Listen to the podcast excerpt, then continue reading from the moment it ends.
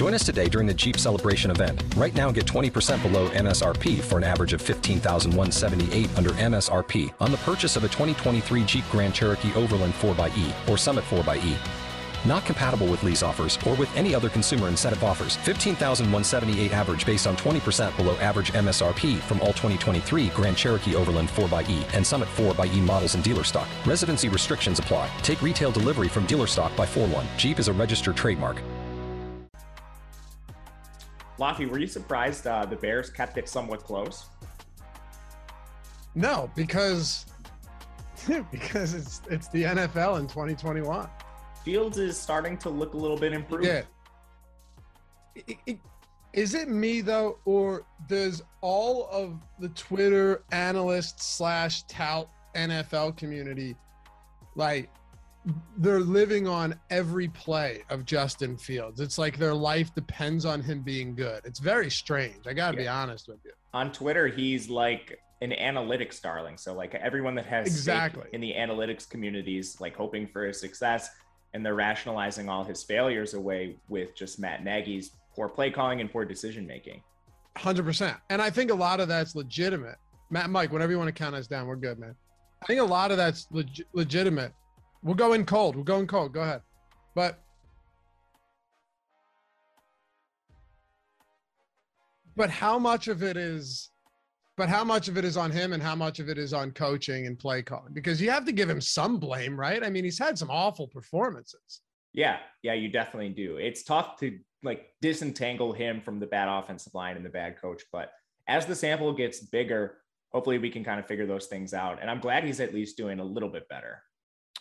Well, what's going on, everybody? Welcome to the Awesemo.com NFL strategy show presented by Jock Market. We're in week 10 already, which is just outright crazy that the season's moving this fast.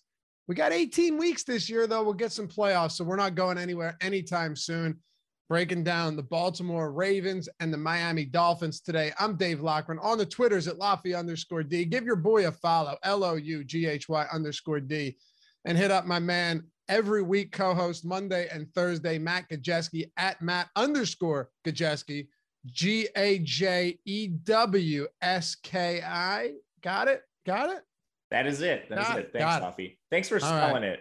I got you, man. I got you. I always spell mine and just assume that Gajewski is going to be easier. it's not though. What's going on, dude? Not too much, man. I was really, we were talking before the show. Some of you probably caught it. Really pumped that my Bears at least kept it close with the Steelers. So we're just taking the small wins here. But now I'm really excited for another showdown slate. We get to talk Lamar Jackson again. And he always presents an interesting puzzle for these showdown slates because usually he's just the guy everybody wants to captain. So how do you handle a guy that easily projects at the top of the slate, but comes with the ownership? So I'm excited to talk about that. So am I. Yeah, and look with, with the Bears, I think you have to look at that game and say that was, you know, best case outcome is they win. But all in all, Fields made some big plays and clutch moments. It was by far the, his best performance of the year. I, I don't think there's any question about that. And uh, you know what? The the one roughing or the taunting penalty that could have sealed the game in all seriousness, could have ended the game and, and given the Bears a win. It helped me out immensely from a betting perspective. But I, I mean, I'm not gonna lie, it was it was a terrible, terrible call, and and it led to the Steelers potentially getting that win and not getting upset. Yeah, I hope some of these officiating blunders are reviewed this offseason, particularly like some of the taunting penalty stuff, but a lot of just the subjective rules that are being enforced. I, I they should review these referees and at least like hold them accountable for some of their bad decisions. Like you can't have games decided by these factors. I personally think like they should take officiating out of it, and these guys should just be like glorified bodyguards preventing fights and have everything done from afar.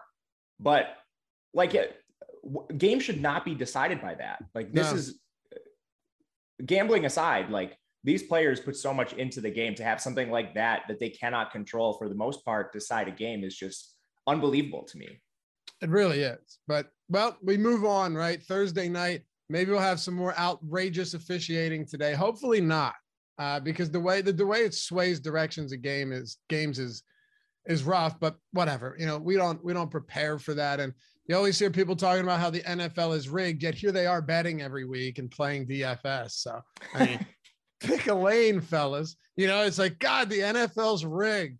I had that bet. So why are you betting on a sport that's rigged unless you're involved in the rigging? Then in that case, go for it, man.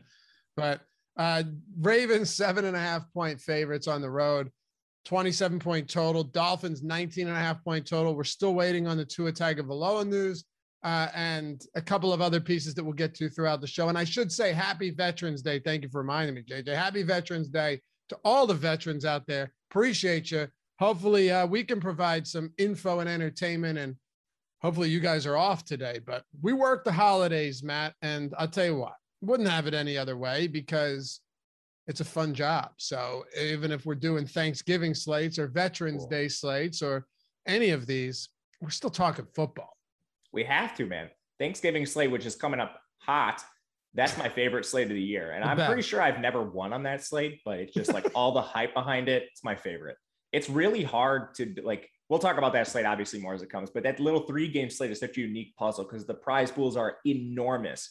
But all the ownership we talk about, all those problems are like exasperated to the nth degree because there's only three games. You're but, so right. Same with, I know you don't play a lot of NBA, but NBA Christmas Day slates are the same because they're taking good teams generally and putting them on that slate. So you might have five games, but you have five games where it's insanely top heavy, where like all of the best players in the league are playing on a five game slate, and then value is scarce. But then you've got slates spread out from 12 o'clock in the afternoon till 10 p.m. lock or start at night. So you're waiting on news. It just makes it so tough to win, especially on a holiday. If you have family, if you have a life, you know, you can't sit around and make those changes. And I shouldn't say if you have a life, if you have family that you're seeing, or if you're busy throughout the day, it's tough. So, yeah, these slates are hard to win on, but they're also the most fun of the year. I'm with you. Thanksgiving Day football, trying to hit that millie. Um, nothing beats it. But I love showdown. I have come to really love showdown slates. And at first, I thought, you know, you and I have been doing showdown live before locks almost since they started. But I've I've come to really love them. And at first, I was like, man, I don't know how I feel about this. Then once you start playing them, you fall in love with it. And Matt, we get comments all the time that you know people tune into these showdown shows with us every day or every time we have on. Like Huge Beats said, this has uh, easily become my favorite way to kill the last hour of work on Thursday morning. Appreciate you, man. Uh, yeah, I just hope we can give you the best analysis we can. So hit that thumbs up when we dive into this. Subscribe to the channel. Thank you for getting us to uh, 65,000, pushing towards 70K. Thanks to you guys. Uh, but more than anything, got to combat those YouTube overlords. You know the drill. Got that algorithm working against us. Let's flip the uh, let's flip the scales in the other direction, and uh, we need your help. So let's do it. And if you want to join, hit that join button. Get the custom emojis, sweet badges that uh, look cooler over time.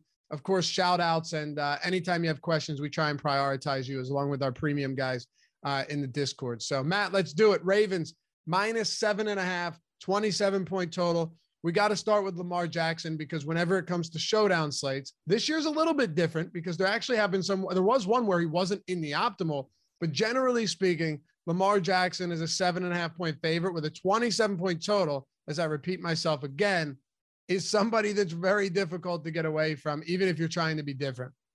Yeah. And with Lamar Jackson, I think always asking the question, how much is the efficient ownership on him? Like what what should he reasonably be owned at?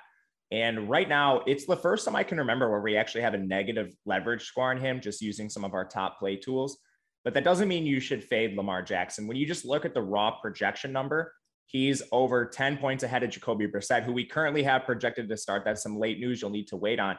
But anytime you have like a 10 point difference between the top score and the next score, like that's a guy you want in your lineup in some capacity.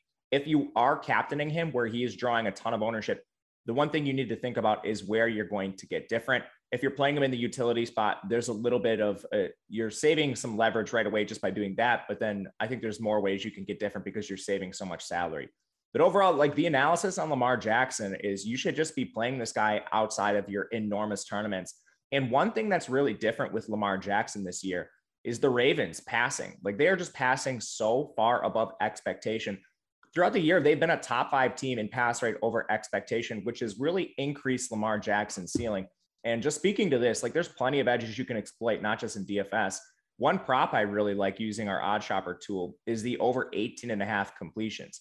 And even though Miami is a seven and a half point favorite, which you would think bodes well for the run game, they've just been passing at such a high rate over expectation in neutral games that Lamar Jackson easily projects over 18 and a half. We have this as one of the best win rates just using the OddsShopper tool and sorting for win rate. So that's one I particularly like. But to sum all this up, it's really hard to get away from Jackson. It really is, man. And yeah, what do we have? 64% win rate. We've got him projected for over 20 completions in this game. And let's not forget, I, I already hit this, by the way. Uh, the, the OddsShopper, the best thing too is it'll give you the best bet at each site. Uh, so you don't have to find it. The over on FanDuel is minus 102. So you're not even paying really any juice on this either, Matt. If you like, if you're not just using it for DFS research purposes and you wanted to hit the over, you're getting it at almost even money. Yeah, love that. And I, I think it makes sense. Like their running backs are so bad right now. Like Devonta Freeman, yep. Le'Veon Bell. Lamar's a phenomenal runner himself, but the Ravens obviously want to use that situationally. Like they want Lamar through the playoff run. So they don't want this guy getting injured. And you had you already had Marquise Brown, who's averaging almost nine targets per game. He's been, I mean, he has been probably the one guy I got more wrong than anyone this year. And I'm actually okay with it, just in the sense that I didn't think he'd see this much volume. Uh, and and I wasn't sure that Greg Roman would actually decide to throw the football. Now he's still running at an extraordinarily high clip, but they are getting the pass catchers more involved. So you got him, you have Mark Andrews, you have Rashod Bateman, and then Sammy Watkins was a full practice participant. So I'm assuming that even though he's questionable, he's going to play. Does that throw a wrench into the works when it comes to the wide receivers and the pass catchers? Yes, but I think it really bolsters both the floor and ceiling of the passing game for Lamar Jackson because he's never had such an embarrassment of riches. And another thing, Matt, is not only does he have all of these guys, right, on top of what he had last year, but outside of the drops, Marquise Brown has clearly taken a dramatic step forward this year. And we know drops are not a sticky statistic. Right. Look There's at Ja'Marr that, Chase in the preseason. Beautiful example. But one thing I want to point out with the elevated pass rate and talking about Lamar in the captain spot, because he's passing at such a higher rate, there is a chance that one of these pass catchers, if all the opportunities or most of them, or even just the touchdowns are condensed to one player, that they could outscore Jackson in the captain spot. This wasn't as likely in seasons prior just because of the heavy run rate and Lamar Jackson's involvement on the ground. I still don't think it's the most likely outcome, but I think it's more likely than seasons prior just because that elevated pass rate. But with that said, if you take that approach, you definitely still want Lamar Jackson in your utility spot. Absolutely. Have you looked at our top plays tool today? Yep. Okay. I, I know you were mentioning a couple tools. I wasn't. I was trying to read chat and juggle some things. His top play probability compared to the rest of the field is outrageous. Eh, it's at 69.4%. The next closest top play probability is Jacoby Brissett at 5%. I mean, dude, that's just crazy. That's ridiculous. And so we have him with a very slightly negative leverage score. So that just compares the top play percentage with overall ownership. But what it tells me, it being close at least, is that you can build lineups and just eat this chalk and then find ways to get different elsewhere. And I think because we have more pass catchers for Baltimore coming back healthy, Sammy Watkins in particular, but Nick Boyle's also expected back. We'll tell about we'll talk about his impact later. You can get different with Lamar Jackson at captain. It just no gonna doubt. And sorry, go ahead, Matt. No, that was it. I was just gonna sum all that up. So the one thing I always look at, right? It's it's easy to look at top play probability, but also looking at um, optimal captain. So you can have someone that ends up being the top overall score, but because of their price point, isn't the optimal captain, right? That's why th- this tool is, is super important to, to, use context and it's free today. The NFL uh, Showdown and single game top plays tool entirely free today. If you're already a premium sub, you guys already know that this tool is invaluable when it comes to showdowns. If you're not, and maybe you're not ready to sign up yet. If you are, use the promo code NFL Showdown, all one word, all caps. Um, but if you haven't or uh, yet, uh, uh, by the way, it'll get you 25% off your first week of Awesemo Plus Platinum. Everything on the site, every sport, every tool created by Awesemo himself, number one ranked player out there. Uh, but like I was saying, if you if you're not ready yet uh, and you just want to take a look, maybe get a peek behind the glass without uh, without paying for a sub, NFL t- Showdown top plays tool is totally free today. You don't have to sign up. You can just go to the NFL drop down under the DFS one and find it. NBA player projections are free, NHL top stacks, and our college basketball projections are free. Matt, from you, how have you been doing early on with that? Uh, two and zero oh on the season. It's nice. it's been a, a, print fest so far. So nice. if you're if it's legal in your state, check it out. There's big information advantages right now. You have to think so. I, I crushed yesterday, swept the betting slate for college basketball and NBA thanks to your and uh, Ben Ben Rasa's help. So I'm all in, man. I mean, like just the, bet betting some teams I've literally never heard of before. But hey, I, I was going to say today's slate for DFS has Vermont versus Northern Iowa, like George Washington, Sacred Heart, UC Riverside. If you've never heard of these, just use our tools. It'll save you a lot of time and a lot of effort. And they're free today. So yeah, definitely check them out. But yeah, 69.4% top play probability. This is, I find this to be so important, Matt. His captain ownership is 27% his optimal captain probability is 18%. So he's actually has a what uh um, 9% negative leverage, I guess you could say, as a captain, where that just means that, yeah, Lamar could easily finish as the top overall play, but because he's so expensive, it might not be that he is the optimal captain because what it does to the rest of your team. So, what this tells me is, yeah, still 18% uh, captain op, or optimal captain probability is still very high, but unlike where he's the by far the highest probability as a top play overall, there are other guys like Gesicki who has 11.8% captain optimal uh, or optimal captain probability. Jaylen Waddle's at 11%, Brissett's at 10%, Justin Tucker's at 9% on this slate. There are other ways to get Lamar Jackson in and not captain him and actually feel like you're making the right decision. Yeah, 100%. I think you laid it out well, where it's the salary with Lamar Jackson that's prohibitive more than anything else.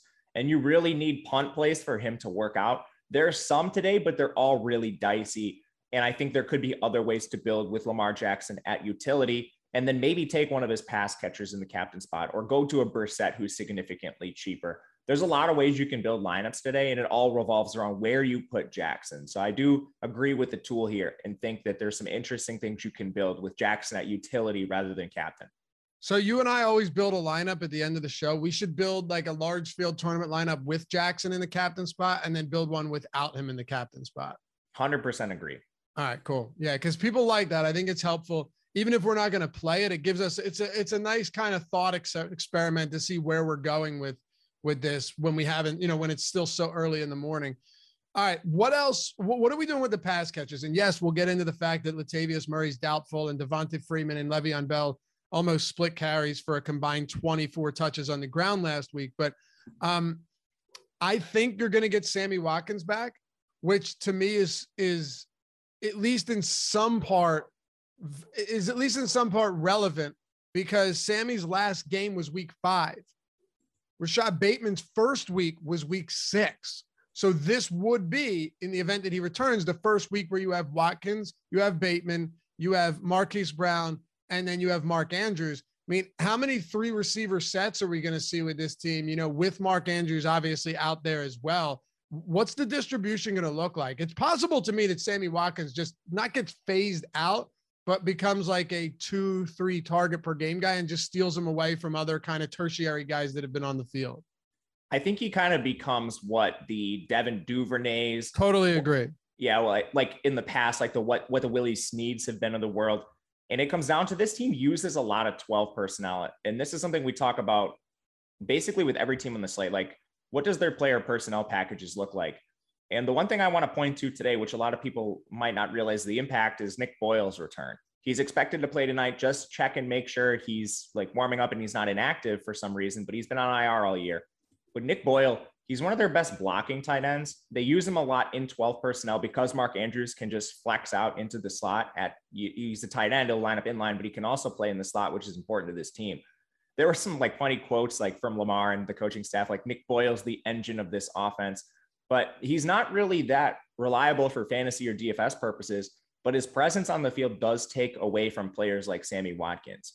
When they do run 11 personnel, I expect Watkins to be out there, and I think they'll kick Marquise Brown into the slot. he is the highest slot rate between Watkins and Rashod Bateman. Bateman's essentially been an outside only receiver this year, which I think is fine. But Watkins coming back from the injury, Bateman playing as well as he has. I just don't see Watkins getting the bump over Bateman. I still think it's Bateman and Marquise Brown and two wide, and then Sammy comes on the field for three wide sets. You know what's crazy? They okay, so they're running three receiver sets 37% of the time this year. For anyone wondering, that's not a lot at all. Um, they're running 21 personnel, two receiver sets at 29%, which is the second highest in the league behind only the San Francisco 49ers.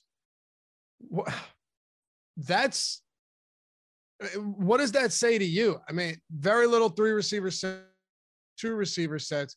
They've only ran 12 one they've only ran 12 personnel at a 4% clip this year. Do you think that has to do with with what they've had uh, banged up at tight end? Yeah, 100%. Okay. And like last year they ran it at a much higher clip. Just Boyle being active, I do think they do that. And as far as like the 21 personnel goes, I mean, I don't know why you would try to get two of these like dusty backs on the field. I think it's been I, a, I don't know. Like I think it's been a product of necessity to start. Like we didn't have Boyle. This will be his first week back. We're talking about week 10. They've lost like either Marquise, excuse me, either Sammy Watkins or Rashod Bateman has been out every single week this year. This is the first week Lamar Jackson's had all three of his top three pass catchers. So we're dealing with just the first time all season we've been able to really play around with these player personnel packages. And I think that's why we haven't seen a lot of 12 personnel and why we could see the Ravens vary what they're trying to do tonight a little bit more. So do you think we see more three receiver sets then if this is personnel based, given that they have actually good receivers now, many of them? I don't think they use as many two back sets. So I think more 11 okay. and more 12. Gotcha. Okay. They it would only make sense. Who do but you, you like never know. Most? We, we can't just assume these things. Maybe they maybe they love Le'Veon Bell and Ty'Son Williams down the field at the same time. I don't know. Yeah, I don't. you're right though. The team that's running the most two running back sets, the second most in the league, has Latavius Murray, not not healthy, right? But guys like Latavius Murray and, and Devonta Freeman and Le'Veon Bell and Ty'Son Williams have been the guys all year long. They're running the most two RB sets. That's a second most RB set. That is so strange. Yeah, I, I don't get it at all. I don't, but I don't know. I literally think it changes because now they have like their best players back, like their best blocking tight end, Nick Boyle. You and Nick Boyle, he's he's like somewhat viable as a receiver. He's just not dynamic, but he will get some targets out there. He actually ran a fair amount of routes last year, but he only played nine games.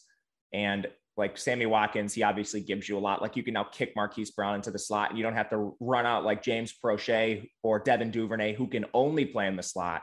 Like Marquise can be used all around the formation, but just having Watkins and Bateman, who can play outside and win outside, gives your offense a lot more. They're also leading the league in the most 22 personnel sets, Matt. So that's good. 18%. I, I think they can use the two tight ends, but man, like you really want Watkins and Bateman off the field and 22 personnel? Like you're I, only running I, one no. receiver at that point. I don't get it, but I'm unless like unless these numbers are wrong. But sharp football is not a bad site at all. Uh, they they are they do mislead you in one way. Tell and me. So they'll they'll quantify like two tight end sets whether or not Mark Andrews is in the slot. So sometimes oh, they oh interesting. Okay, that's sometimes a big, that's a big factor. Like Miami plays a decent amount of 12 personnel, but Gesicki's only a slot receiver. And we'll talk about Gesicki when we get there. But so that can mislead things too. If you have two tight ends on the field, but then Mark Andrews is flexed into the slot. So they don't account for alignment on tight ends. Okay. Yeah. Interesting. All right. So just like think about that. Like Boyle can be on the field with Andrews, and they're not necessarily both in line. Matt, is your dad a teacher? No, he's a security guard. Okay. Because Apone said, I'm pretty sure I had your dad as a teacher in high school at Grafton. And we live it. We live in Appleton. My family does. Okay, so that's just a big no. For the two of you in chat that don't know where that is, no idea. Yeah, where where where do you go then with these guys? Um, I Mark, you know, Marquise Brown has a 28.4% target share since Rashod Bateman returned. So I don't want to sleep on that. Mark uh, Mark Andrews at 21%. Uh, Rashod Bateman's at 18.5%. You've seen a nice, nice concentration of targets on this team, believe it or not. Yeah, you have. It's it's really interesting to look at because today's single game slate, like you can't just pay up for all the studs. So Marquise Brown, I think, kind of becomes a victim of that, especially in like low risk contests. I think if you want to take the contrarian approach and like captain Marquise Brown and use Jack Jackson in the flex, that's fine. But because you're trying to pay up, most likely for Jackson himself, and then I assume a lot of people will play Brissett just because the two popular or the two quarterback build is very popular. When you start putting in Brissett and Jackson together, like you just can't get Marquise Brown. So I think Sammy Watkins is going to be more popular tonight. He's at a really cheap price. Same thing with Rashod Bateman, who's just not quite at the same price level as as a Marquise Brown. But there's obviously really good reasons to pay play Marquise Brown with the elevated price. Like I, I don't think he's going to be maybe as owned as he should be, but the pricing just makes things so interesting on today's slate. No question. Marquise Brown's expensive. And you know what?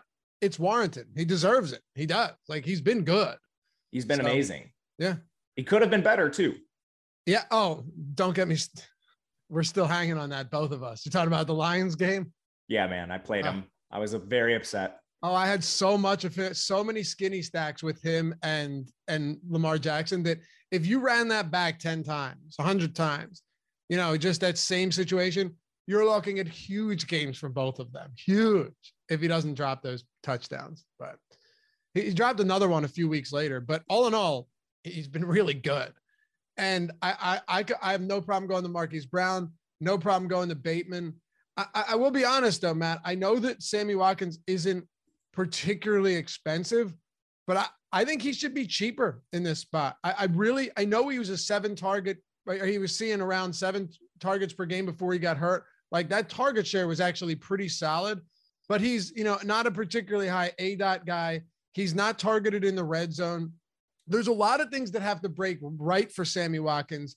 And now you've got him contending for for just getting on the field more with someone like Rashod Bateman. I get it if he's going to be very low owned. That that's understandable to me. But I, I, think you could probably go with some some other options here and not feel compelled to to work him into all of your lineups. Yeah, I agree. He projects pretty well for us, but I will say this is volatile with Nick Boyle coming back, with Rashad Bateman being healthy. Sammy Watkins, I think, has one of the most fragile projections on the entire slate. So for things like like cash games, he's to pop. But I think you could maybe X him out and then just try to run lineups, see what they look like without him.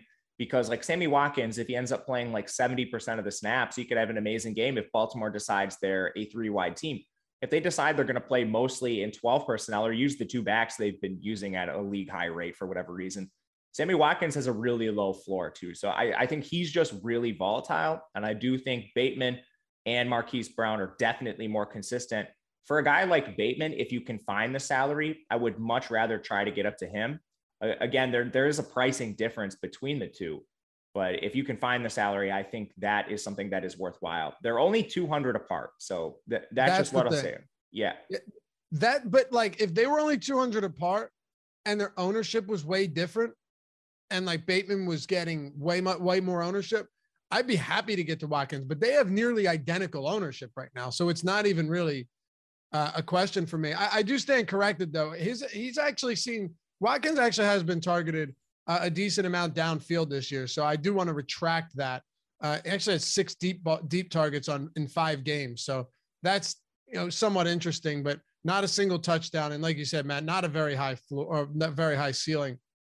Uh, so, all right, running backs here: Devonta Freeman, Le'Veon Bell. They accounted for 24 carries last week. Ty'Son Williams saw some snaps, but didn't see a, a, a carry on the ground. You had Freeman with 13 carries, Le'Veon Bell with 11.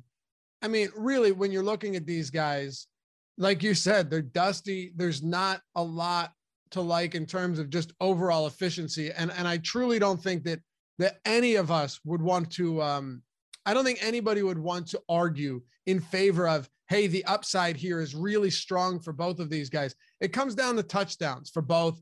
Um, last week, red zone targets, Le'Veon Bell and Lamar Jackson both had a goal line carry. Devonta Freeman didn't, but we've seen him get those too. So I can't even look at you, Matt, and say, well, this guy's the clear goal line back uh, if it's not Lamar Jackson. I really don't know. I agree. I think this could e- increasingly become like a 50 50 timeshare too, because Le'Veon Bell has played reasonably well. he's definitely not like dynamic, but since he's kind of gotten acclimated to the offense, it's been like a steady increase in terms of efficiency for him. And what it comes down to between the two is you do have a price gap. Le'Veon Bell is a little bit more than a thousand cheaper than than Devonta Freeman here. And if we think this is going to be close to a 50-50 timeshare, and we have all the expensive options we're trying to prioritize, saving the salary is important. I think by the end of the day, Le'Veon Bell comes in with a little more ownership, but ultimately I think it's pretty close. And both of these guys probably end up a little bit under owned just because you have the Batemans, the Watkins in the same area in terms of price. And I think they will be prioritized. So if you can guess which one scores the touchdowns, maybe that's your GPP winner. Right, exactly. Do you love either of these guys? No. and it's because like not only do you have the backfield split between them, and then maybe whatever Ty'Son Williams gets a carry or two that matters, but Lamar Jackson also takes a decent amount yep. of the rushing attempts for a team that's not running at the same rate they were last year. So a lot of people have this perception where we remember J.K. Dobbins, Gus Edwards getting 15 plus carries a piece in a game. That's not happening anymore. No, and in all fairness, why should it? Right? Agreed, they, man. Yeah. And again, they didn't have the same type of pass catching options. Now you can actually lean on the pass. Lamar's looked good as a passer. He's got some great weapons all over the field. Yeah, you don't need to. You're hoping for touchdowns here. Now, this isn't to say that you don't want to play these guys because that's just not true. It's a showdown slate, and it's it. Could Freeman fall into the end zone twice? Yeah, he definitely could. Um, definitely could. But could Lamar Jackson have two rushing touchdowns from 25 yards out? Yeah, he could, and, and that could kill these guys. So uh, another thing just to consider, Matt, and, and then we'll move on, is when you look at a guy like Le'Veon Bell and you look at somebody like Devonta Freeman, Freeman is getting more targets, which is interesting because Baltimore is notorious, especially under Roman and with a running quarterback, for not targeting their, their running backs in the passing game, right? They've been the lowest or one of the lowest teams in terms of targeting their backfield uh, in the uh, per- percentage wise over the last several years, ever since Lamar Jackson came into the fold. So there is that one small advantage where you've seen Devonta Freeman with um, 12 targets. He's averaging three targets and eight reset or three targets per game over his last four. That might not seem like a lot, but that additional, say, maybe four to five points, assuming he doesn't score in the passing game, could be valuable on a slate like this. 100%. And I think Freeman, just from a raw projection standpoint, stands out a little bit more for us. But this backfield, again, I think is fragile, similar to the Sammy Watkins situation, where we've seen some fluidity to it throughout the season. Like one week it's Ty'Son Williams and Latavius Murray before he gets hurt. And then we've seen it split between Freeman and Bell, with Freeman taking the lead in most of the opportunity category snaps, but Bell playing well of late. So does this change? And I think for tournaments, that's what makes it such a good spot to target, especially at low ownership. For cash games, things like that, I honestly think I'm probably going to avoid both backs for the same reason I'm going to avoid Watkins.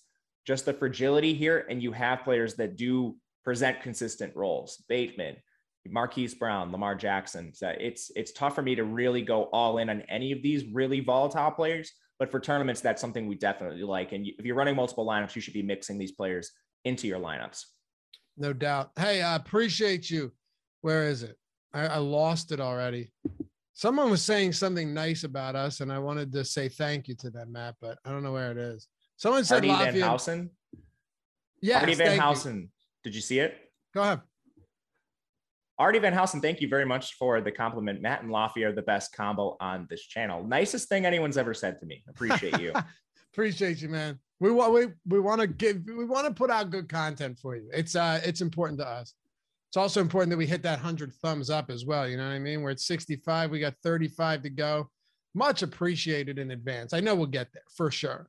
Anything else for Baltimore, Matt? We have we honestly have to talk about Justin Tucker here because he has a relatively high uh, optimal captain spot probability, which you don't see very often for kickers. Which is wild, and this this goes against like everything in my mind about kickers and showdowns. Like I never captain them. They have such like a low probability of being the highest scored. Their upside is just so capped unless you have a weird five field goal game.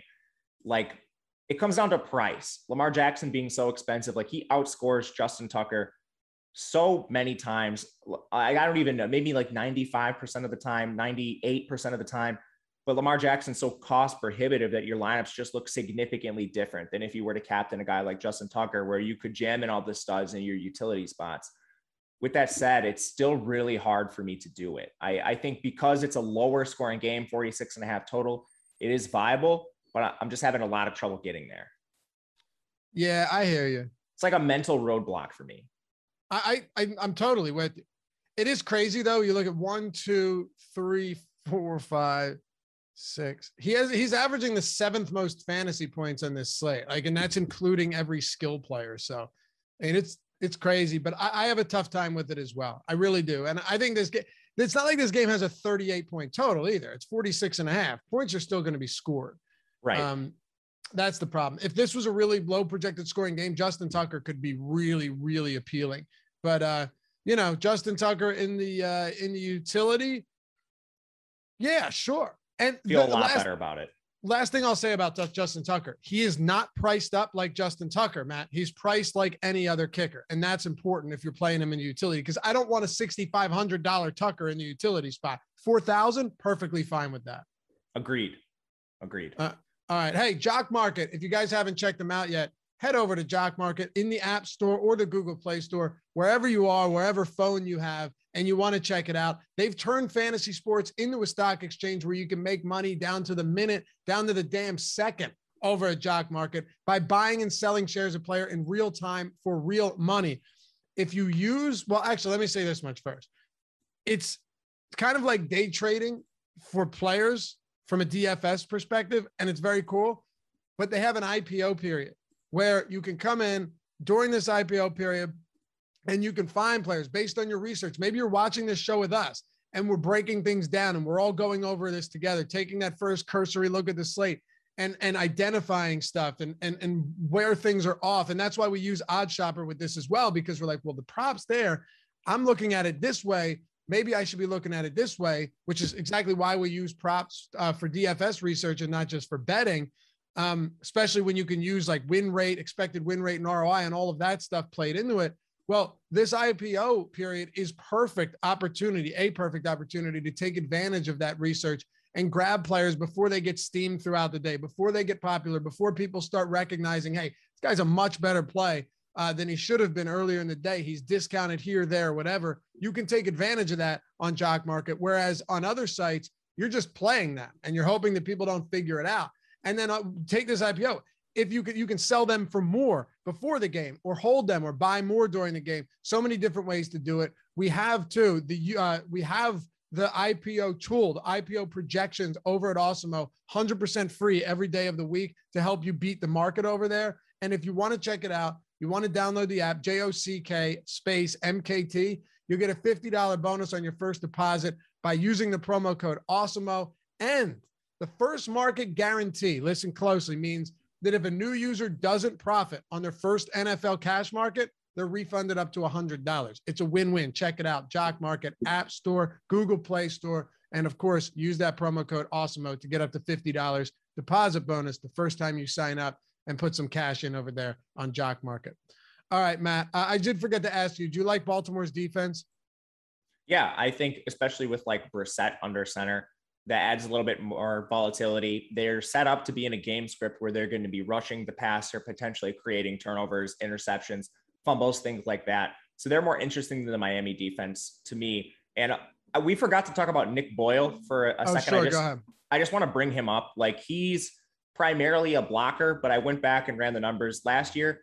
He ran 14.3 routes per game, which is not zero. So th- that is significant. He definitely is live to be like a touchdown score away from the optimal lineup. All right. I like it. We got Miami. I have to speed this up a little bit. You and I just get to talking and then the time just disappears. You know, it's oh yeah, I didn't realize we only 20 no, minutes left. It, it happens every show. But uh, I don't know. Hopefully, you guys are enjoying it. So, Tua is questionable to play. How much does it really matter whether it's him or Jacoby Brissett? I think it matters a little bit. I do think it's a downgrade, yeah. but not not substantial. I think Brissett is one of the better backups in the NFL, and I think Tua is like a mid-range starter at best. So I, I don't think this is drastically different. I really don't either.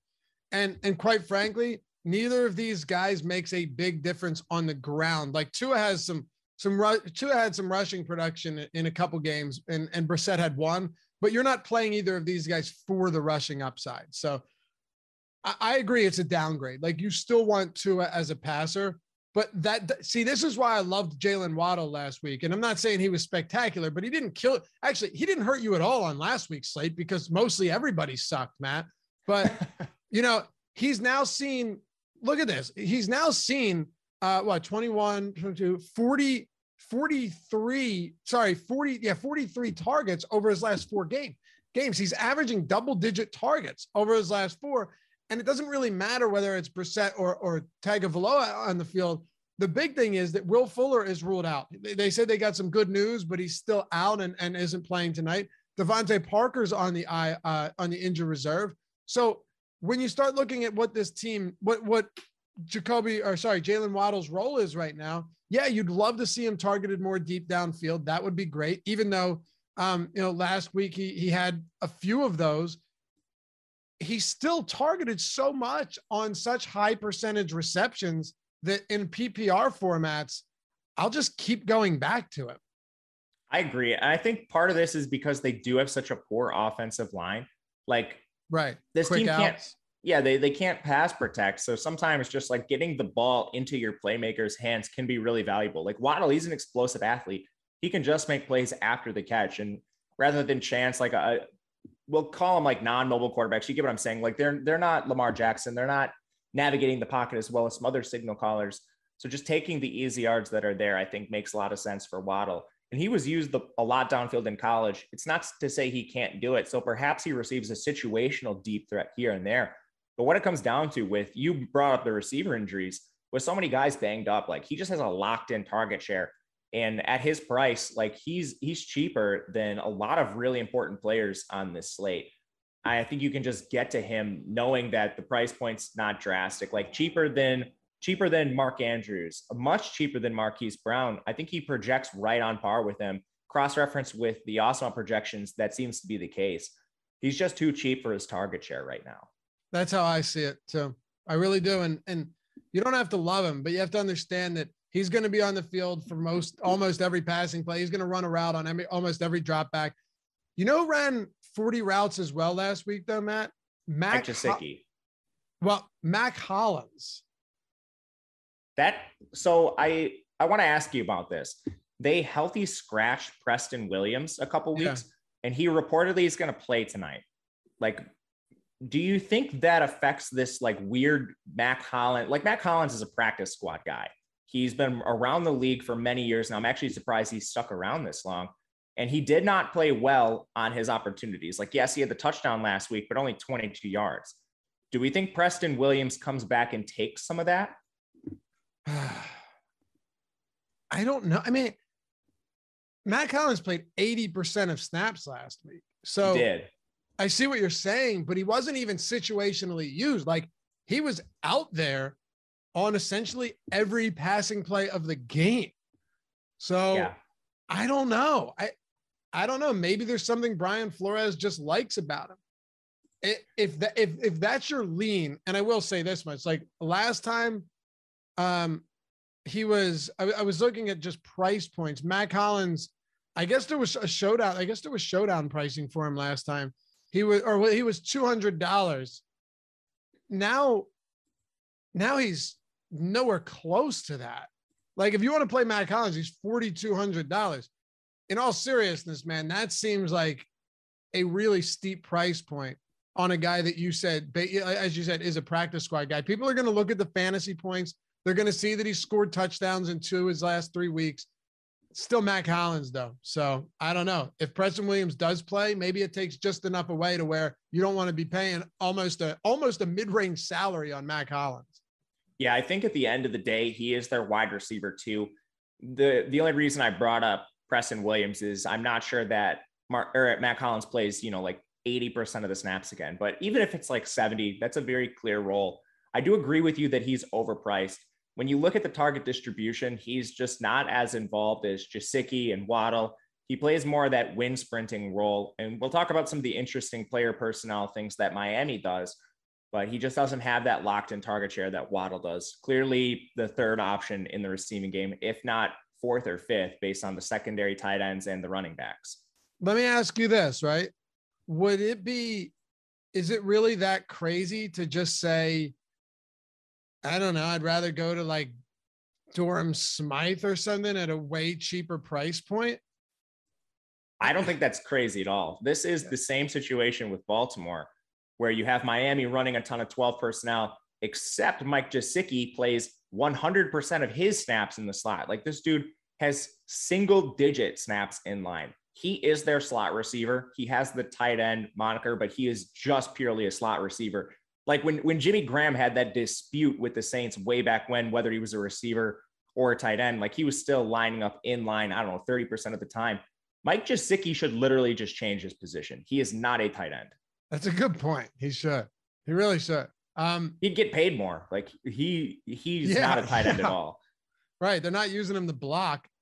But you know how you and I always talk, we, we joke all the time about the fact that you have oh God, you you have these showdown slates where random tight ends end up scoring. It just feels like every single week, right? Like literally every week. Um, now, what, what who scored? Uh, Freiermuth had two last game. I thought there was another tight end that had one, just like a random tight end, but maybe I'm wrong.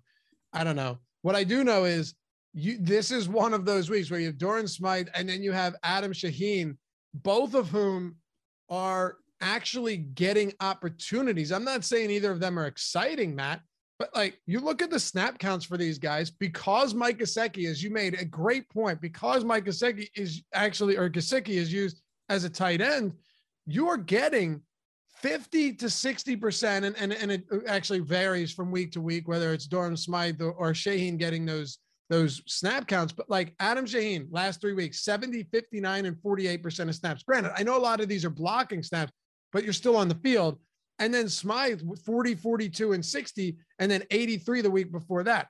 There are some opportunities here, and it might only come on two to four targets, but they're very, very cheap. And when you have a slate like this with Lamar Jackson and Marquise Brown, some expensive options, you might have to resort to some of these guys. Yeah, I'm a bozo. I forgot to round out the original point and talk about Durham Smythe and just talk about their. That's cool. Their 12, I'll bring you back to it. Thank you, thank you. But you're absolutely right. These guys are on the field a, a, fair amount. And it's funny, like Durham Smythe has more routes on the year than than Mack Hollins. And obviously that has to do with injury. Like DeVante Parker played a lot in the beginning of the year, reducing Mack Hollins' workload. But they still use these guys a fair amount as wide receivers. This mainly comes out of the in-line allotment for Smythe and Shaheen. They're more your traditional tight ends, but they still do run a decent amount of routes here. And I think it's a situation where you can use them both as punts especially if you're trying to go up in jam some of the expensive options, like, for example, your Lamar Jackson captains, or even if you're captaining like a Marquise Brown, he's not exactly cheap either. You can use some of these guys as potential punt options, like Smythe, he's he's below 2K, and Shaheen, he's he's below a thousand. I think Shaheen gives you, I mean, a, he's not all that different than Smythe, to be honest. He plays a little bit fewer snaps, runs fewer routes, but he's somebody that definitely could be used in the red zone for them and in passing situations when they're rotating tight ends. Wouldn't be a surprise to see one of these guys score a touchdown. Yeah, look, I agree, and we're not. They're not exciting. I mean, uh, Smythe is running a route on 38% of dropbacks over the last three weeks, and then you've got Shaheen at what? I, I think he's around 40. Let me just make sure here. Yeah, you're right. I don't have the exact number, but it is yeah, like 40%. 43. So there's still opportunity there. And I think as touchdown dogs, you might really need to throw here against Baltimore. You might not like it, but these guys are are squarely in play today, uh, and they're not getting any ownership either, Matt. They're both at like ten percent, which I actually found surprising. I haven't built any lineups yet, but that surprised me a little bit, just given that there are some really expensive players like Lamar and and, and Marquise and Mark Andrews. But we'll see when we uh, when we get to making lineup. Go ahead. I so I think the snap counts for these guys is not going to be too different than Sammy Watkins. I think Sammy Watkins clearly has like a better target share. He'll be targeted more often on his routes run. But when you when you just break this down based on playing time, they're probably pretty close to Watkins in terms of just raw raw playing time. They're each going to be out there roughly 40 to 60% of the snaps, 50-50 depending on the week. Sammy Watkins is probably going to come in around there too. And you're getting these guys at a huge discount. Where are you at at the running back position? I think Gaskin is overpriced at this point, especially for a running like a backfield that has been somewhat fluid week to week. You know, like Malcolm Brown saw some work really early in the year. He's not he's not there anymore. But Myles Gaskin has been kind of the pseudo bell cow lately. But Salvon Ahmed has had some big weeks himself as well. And while the snaps have kind of gone towards Gaskin of late, does that shift at any point in time? I mean, it could. So I think at his price, he's just risky. You can definitely play him if you think the role he's seen in recent weeks continues. I did mean to mention uh, as well that Adam Shaheen, or Adam Shaheen, sorry, has one of the spots that I really, really like in terms of betting today as well. Um, I was just kind of perusing everything we had on the menu at OddsShopper, and his receiving prop on DraftKings, Matt, is at nine and a half yards. We have him projected for 14.3 yards receiving. You can see that our projections over there are free. They're the same ones we use over at uh, Awesemo. Only 8% expected ROI, but 57% win rate, minus 110, over nine and a half that to me is just a, a good spot for a guy that is actually running routes on almost 45% of dropbacks this season in a week where they likely have to throw. Yeah, I love that prop. And these like five yard differences are even more important when you're talking about lower yardage numbers to begin with. Like a five yardage difference for Marquise Brown, and I don't have the numbers in front of me, but let's say it's like 66 to 71 that's not as impactful as like a nine to a 14 yard prop. Like one reception could be the difference here. He could have Absolutely. all of this on one single catch. Absolutely. Uh, Sterling, or uh, sorry, Bev says, Lafayette, who do you think is the safest play, running back play from the Ravens is? It's Freeman because he has actually been involved as a pass catcher.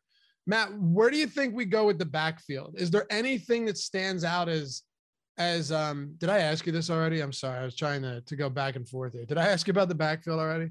Yeah, just briefly from a, okay. I'll, we talked about their roles from a pricing standpoint. Ahmed is really cheap today, so he's another punt that's like he's only 200 more than Adam Shaheen. So he's going to come out and play 25 ish percent of the snaps, maybe a little bit less based on what we've seen in recent weeks. But like four carries last week, potentially a catch here and there. That could just be enough with the construction. Like Lamari goes out and scores 35 points basically at that point, if that's the case, you just want to hit on whatever punt scores the most raw points because Lamar is the separator for the lineup. So Ahmed is certainly in play for that reason. He's just going to be one of these really cheap fillers that potentially get you to the elite options. If there's one thing I've learned with our prop tools, it's being able to exploit like backup running back props and just obscure player reception and receiving yard props that no one's confident in, that no one wants to talk about uh, you know, I've been betting like under a half a reception on certain players this year, Matt, because, you know, we haven't projected for zero.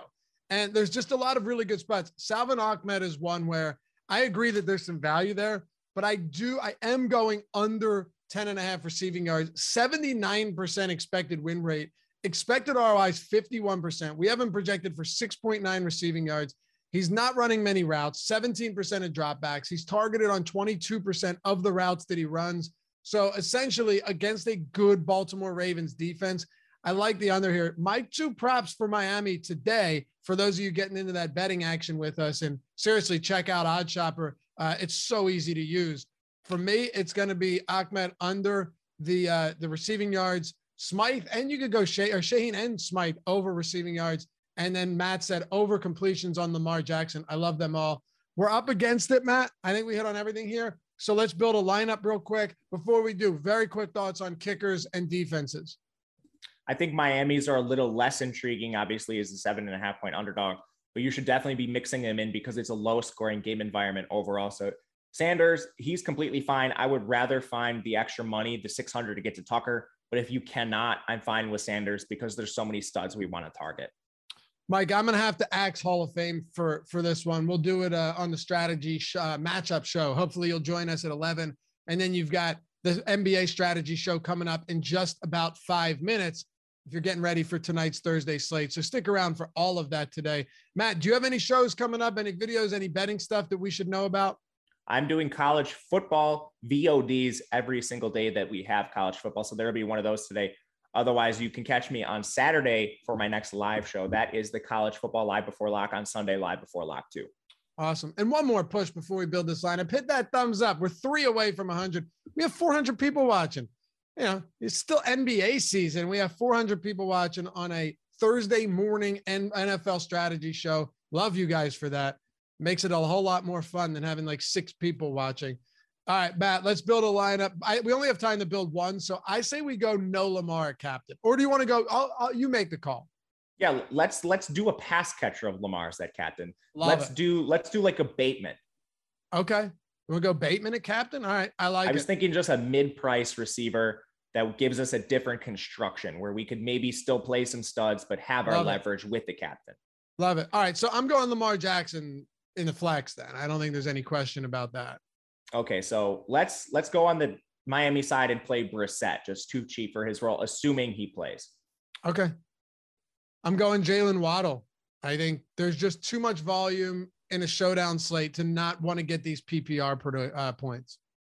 I love it. And I think because we have a, a decent amount of salary left on the table, we could either do two middling plays or do something like a stars and scrub build. I kind of want to play Shaheen and see what we can do. Let's do it. It's going to put us. Oh, dude, we could get to Mark Andrews. Uh, I love this. We could play Gesicki too if we want to leave salary Yeah. on the table. Love this. That's sexy because Bateman's not going to be a popular captain either. No, and we still played a lot of highly owned plays, but we created a lot of leverage with our captain spot. For sure. Bateman captain pers- uh, ownership is 2% right now. And again, we're just we're just trying to get different having a highly owned Lamar. Right. And quite frankly, a bunch of these guys are going to be high on, but it's still nice. Like we got Brissett with two pass catchers. We have Mark Andrews, Lamar, and Rashod Bateman. I dig it, man. That's a, that's a fun lineup right there. I, like really it too. that. Definitely a large field, but I like it as well. All right, Matt. This has been a fun show. Went too quick. I wish we had more time. Yeah, man. These these showdown shows are a blast, man. I'm glad we get to do them twice a week. That's that Yes. makes it better. No doubt. And we got the live before lock tonight. Live before lock for the showdown slate right after lock for NBA. Uh, everything you need here on the site. We got you covered. Thanks as always for hanging out, guys. Stick around. NBA strategy show coming up next. Hit Matt up at Matt underscore Gajewski, that, that yellow name right under his head, and myself at Loughy underscore D. And uh, be, uh, be sure to check out all the free content, the NFL Showdown top plays, college basketball projections, all that stuff free. And if you want to get 25% off your first week of Awesemo Plus Platinum, all the tools, every sport on the site, NFL Showdown, all one word, all caps at awesomemode.com slash join. Peace.